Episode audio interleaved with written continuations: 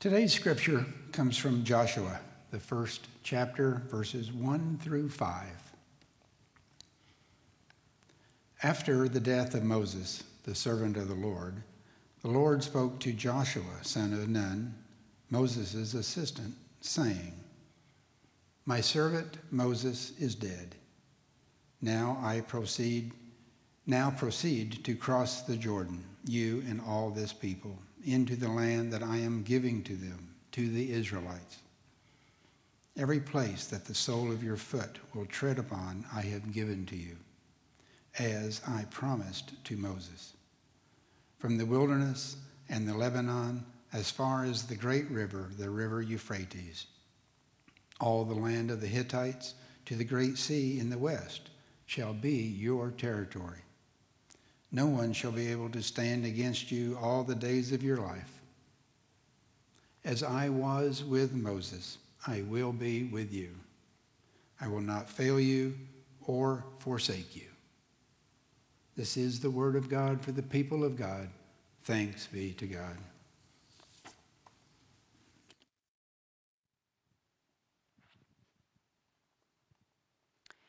Well, hello, Faith. It is good to see you all. Good to see those of you that are on the live stream this morning. Thank you for the week of vacation. That was a great gift uh, last Sunday. So I got to teach the confirmands this morning. It was awesome. And we decided that meeting outside is really not that bad on a day like today. It was gorgeous. And uh, we were talking about the creation narratives. Perhaps you've heard of them in Genesis chapter 1. And so I want to ask you just a, a little question, sort of a little Bible quiz, Bible trivia this morning. If you were to name the biblical story that you think defines the character and nature of God for the Jews, what would you say? Just as you think back over those Old Testament stories. My, my assumption is that many Christians are tempted to say that it is the creation narratives. Uh, the story about how God created each thing on each day and called it good, and that uh, then God created Adam and Eve, and that whole story about the serpent, that's what we were looking at today in confirmation. But actually, for a Jew, the defining story is a different one in the Old Testament. It's the story of deliverance that is told in the books of Exodus, Leviticus, Numbers, and Deuteronomy. Its most familiar form is probably in the book of Exodus, which kind of gives us that general plot line. So I'll re- relive this for us so that we can remember this, this story that's so formational. God made a covenant with Abraham and his descendants to be their God and for them then to be God's people. And then they ended up in Egypt because of a famine. So they were refugees. But because of God's favor upon them, then they flourished in this land and they became so numerous that they were a threat to the leadership in Egypt. The king at that time was known as the Pharaoh. And as is normally the case when a threat comes to those who are in power, they were oppressed. God heard their cry and God remembered that covenant with Abraham and chose to make his power known through what he was about to do with those Hebrew slaves. God chose Moses as the leader, the one who would demand freedom for the people from the Pharaoh. The chant or the refrain that, that uh, Pharaoh gives to, uh, that Moses gives to the Pharaoh, perhaps you remember it let my people go. That's right. And he keeps saying that to Pharaoh let my people go 10 times. And each time there would be a plague. And Pharaoh would say, well, maybe, uh, uh, and kind of then back up on it. And finally, after the 10th plague, Pharaoh says, Get out. Get out, you pesky Hebrew slaves. And so Pharaoh released them to wander in the wilderness of the Sinai Peninsula for 40 years. Right? Yay for freedom! Woohoo! that is such an important story. And for our Jewish brothers and sisters, friends, I would tell you, it is their forming story. We're talking about building blocks, right? That is the story that tells them the true character and nature of God. And still, for our faith as Christians, Moses remains one of the greatest leaders of our faith. In fact, we might even say Moses was a prototype of a deliverer that would come, the long awaited deliverer who would seal the covenant between God and the people forever with his own blood. Maybe you've heard of him, Jesus. So, so Moses sort of cast that who Jesus will become in, in a way. Moses is without a doubt one of the most pivotal leaders in our faith story. You could even say that without Moses, we might not have a story to tell. But Moses didn't live forever. So the question legitimately arises who replaced him? Who, after Moses, would have carried this mantle of leadership? These people were not in the promised land, right? They were wandering around in the desert of the Sinai Peninsula. Who was it that would help these people become a nation? His name was Joshua. He even has a book of the Bible named after him. Richard read for us the opening verses of this book, including this powerful assurance from God to Joshua. Let's hear it again together. As I was with Moses, so will I be with you. I will not fail you or forsake you. Building blocks, right? Moses was a key building block in Joshua's life. And God used that relationship between the two of them to accomplish a huge purpose in the history of salvation to make this group of wandering people who used to be slaves into a nation with a future and an identity and a land. That is no small task. And Joshua is the one who would lead them into that future and into that identity and into that land. This morning, we continue a sermon series about the people that God has used to shape us. These are the people who form those blocks or foundations of our faith life, much like the blocks go together to form a quilt. One block alone won't build a quilt. We all know that. But together, when those blocks come together and form the beautiful pattern, it's almost as if it is a covering of grace in our lives. These are the people that make it possible for us to achieve what God has set out for us, what we would say is our calling, our unique way that God has gifted us to change the world. Last week, Pastor Heather shared with you some of the people who were building blocks or are building blocks in her life. And during the pastor talk time ahead of this service, I shared with you some of the people who were building blocks in my life. We've asked you during this sermon series, maybe you could build your own quilt. And Heather and I decided that we are the least crafty people we know. So if we can do it, surely you can do it. I had to have help, but Pastor Heather helped me. and, and I made my quilt this week. It's a beautiful visual representation of how God uses people in my life to strengthen the fabric of my faith. How important those people are that God chose to place in my life in particular times, in particular ways, to make a difference we also have a deeper purpose for your quilts, which I want to talk to you about today. We believe that these illustrations of building blocks from the scripture that we're looking at together will reveal to us a clearer picture of how God might want to use us as building blocks in someone else's life. I mean, doesn't it stand to reason that if God brought people into your life in particular ways and in particular times, that God might also want to use you in that same way in someone else's life. So I want us then to go back to the story of the Exodus with an eye for what Moses must have seen in Joshua. What told Moses that Joshua was the one who could carry that mantle of leadership? Well, we first find Joshua appearing in Exodus 17. Moses appoints him to lead a battle against Amalek. It's an amazing story of Moses maintaining a watchful eye from behind and Aaron and Hur holding up his arms. As long as Moses' arms were held up, they were victorious. But it was Joshua who was leading the battle on the front lines. So Moses is leading from behind, and Joshua is leading from the front. Working together, they lead this people who had been wandering around in the wilderness, which I have heard is not that great for forming a strong, efficient, effective army. Just, you know, wondering. I mean, this is this is hard to encounter a battle in the wilderness when you're wandering around and you don't know if you're going to have enough food or if you're going to have a place to sleep or and yet they're victorious early on in these wilderness wanderings because Moses is leading from behind and Joshua is leading from out front. And then a few chapters later in Exodus 33 11, we learn that Joshua is the only other person trusted to accompany Moses into what's known as the tent of meeting.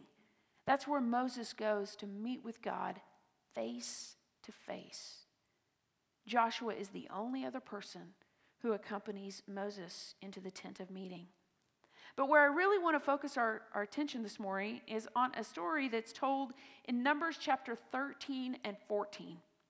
There were 12 spies. Moses chose one from each of the 12 tribes and said to those men, Go into this land that God had promised to give them, the land of Canaan, and scout it out.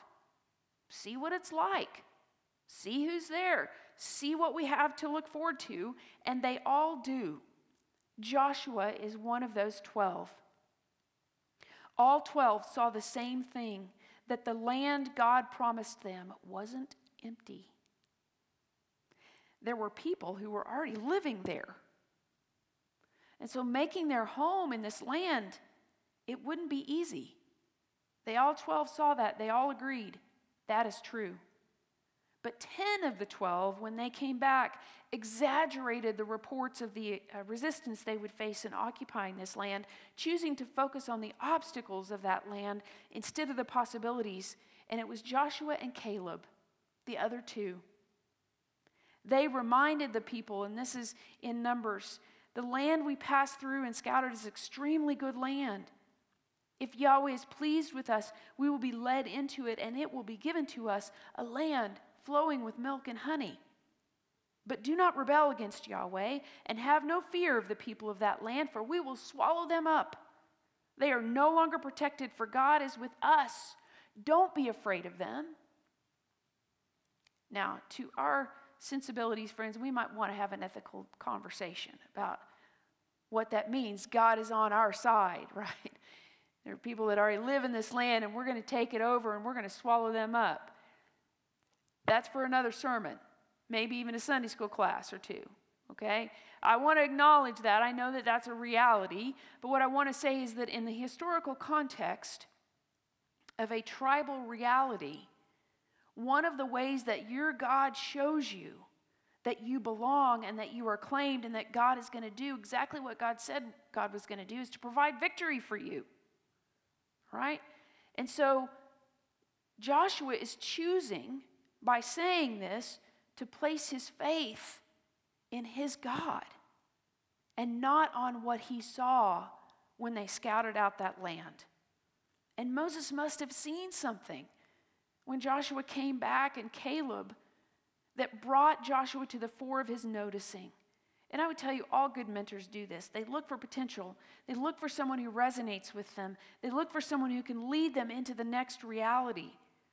And what you know, friends, is no one has infinite capacity for relationships. You can't mentor everyone you meet.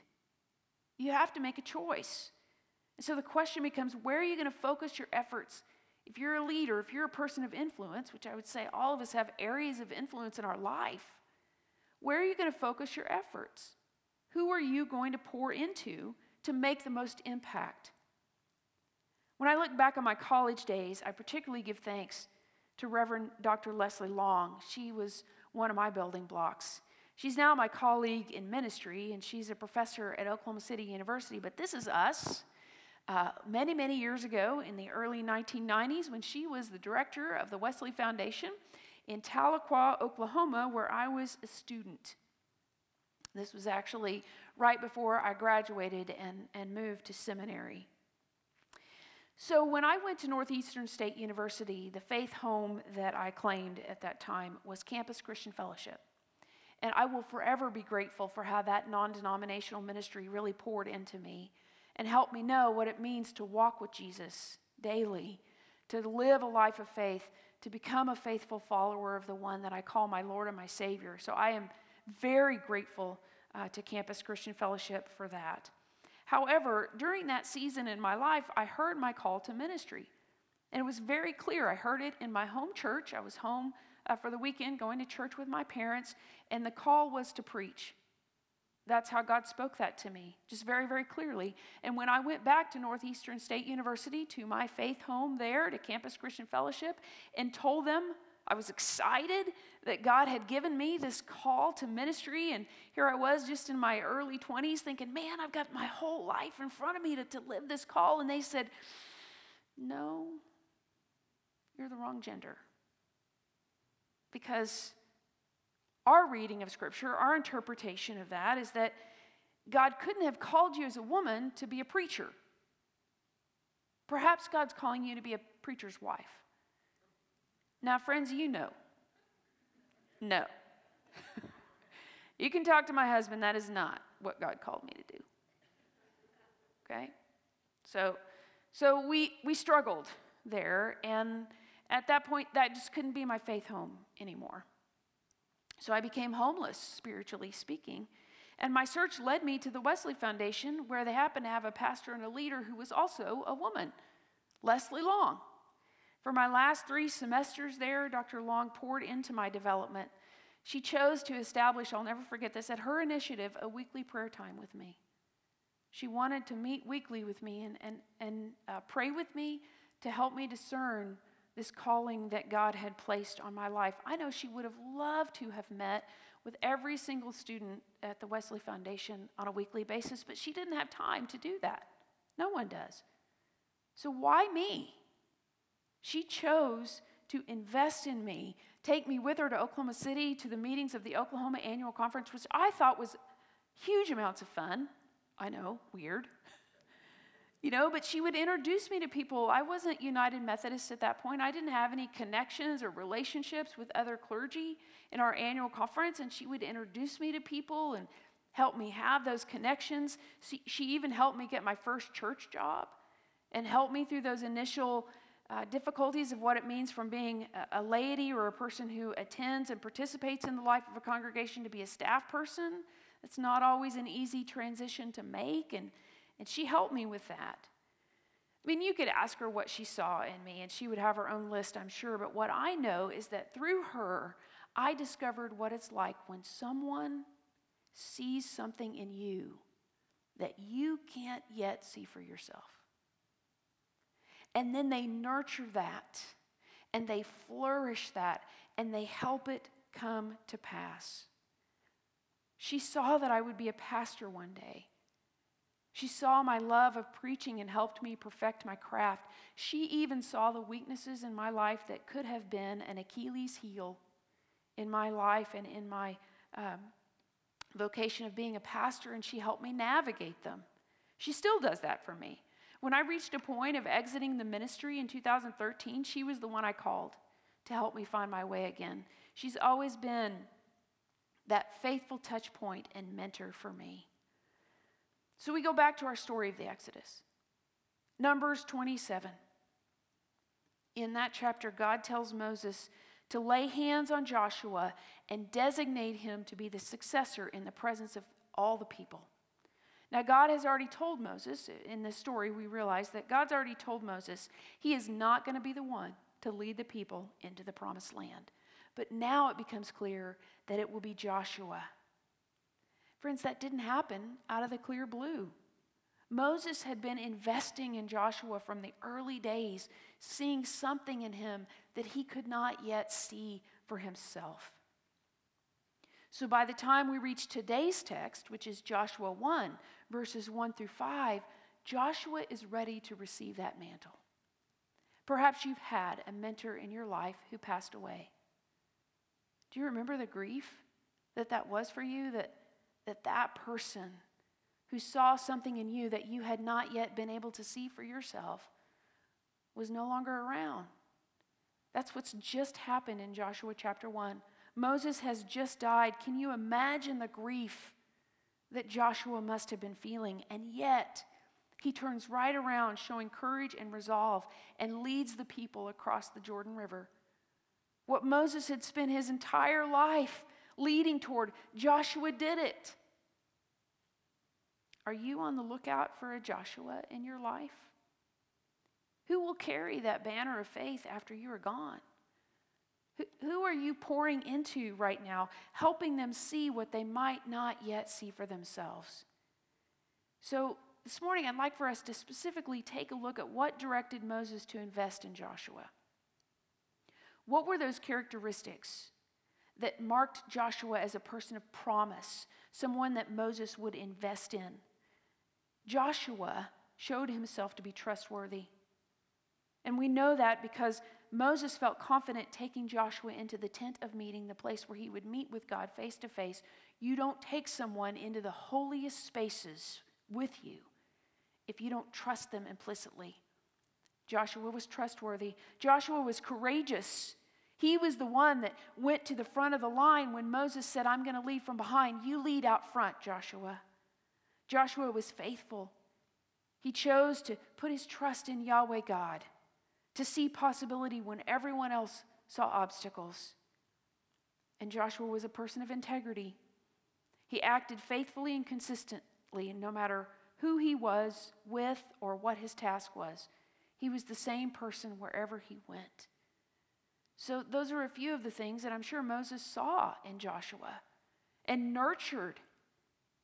So, I ask you again who might be a person in your life that you're being called to pour into, that you're being called to invest in and build? Who, who are you being asked to be a building block for? I'm always on the lookout for Joshua's in my life. Because one day someone else is going to lead the places where I've poured my heart and soul. I'm certain of that. They're not going to lead like I lead, and that's, that's great, actually. I'm sure they'll do it much better than I do it. But they will benefit from someone who believes in them and helps them see how God's going to move them into the purposes that God has for them. So, as I send you forth today, I want you to add one more square to your quilt, at least one. And it would be the name of a person that God is calling you to be a building block for. Who is God calling you to invest in? Who will carry forward after you are gone? Because, friends, that's how the legacy of faith gets built. Amen.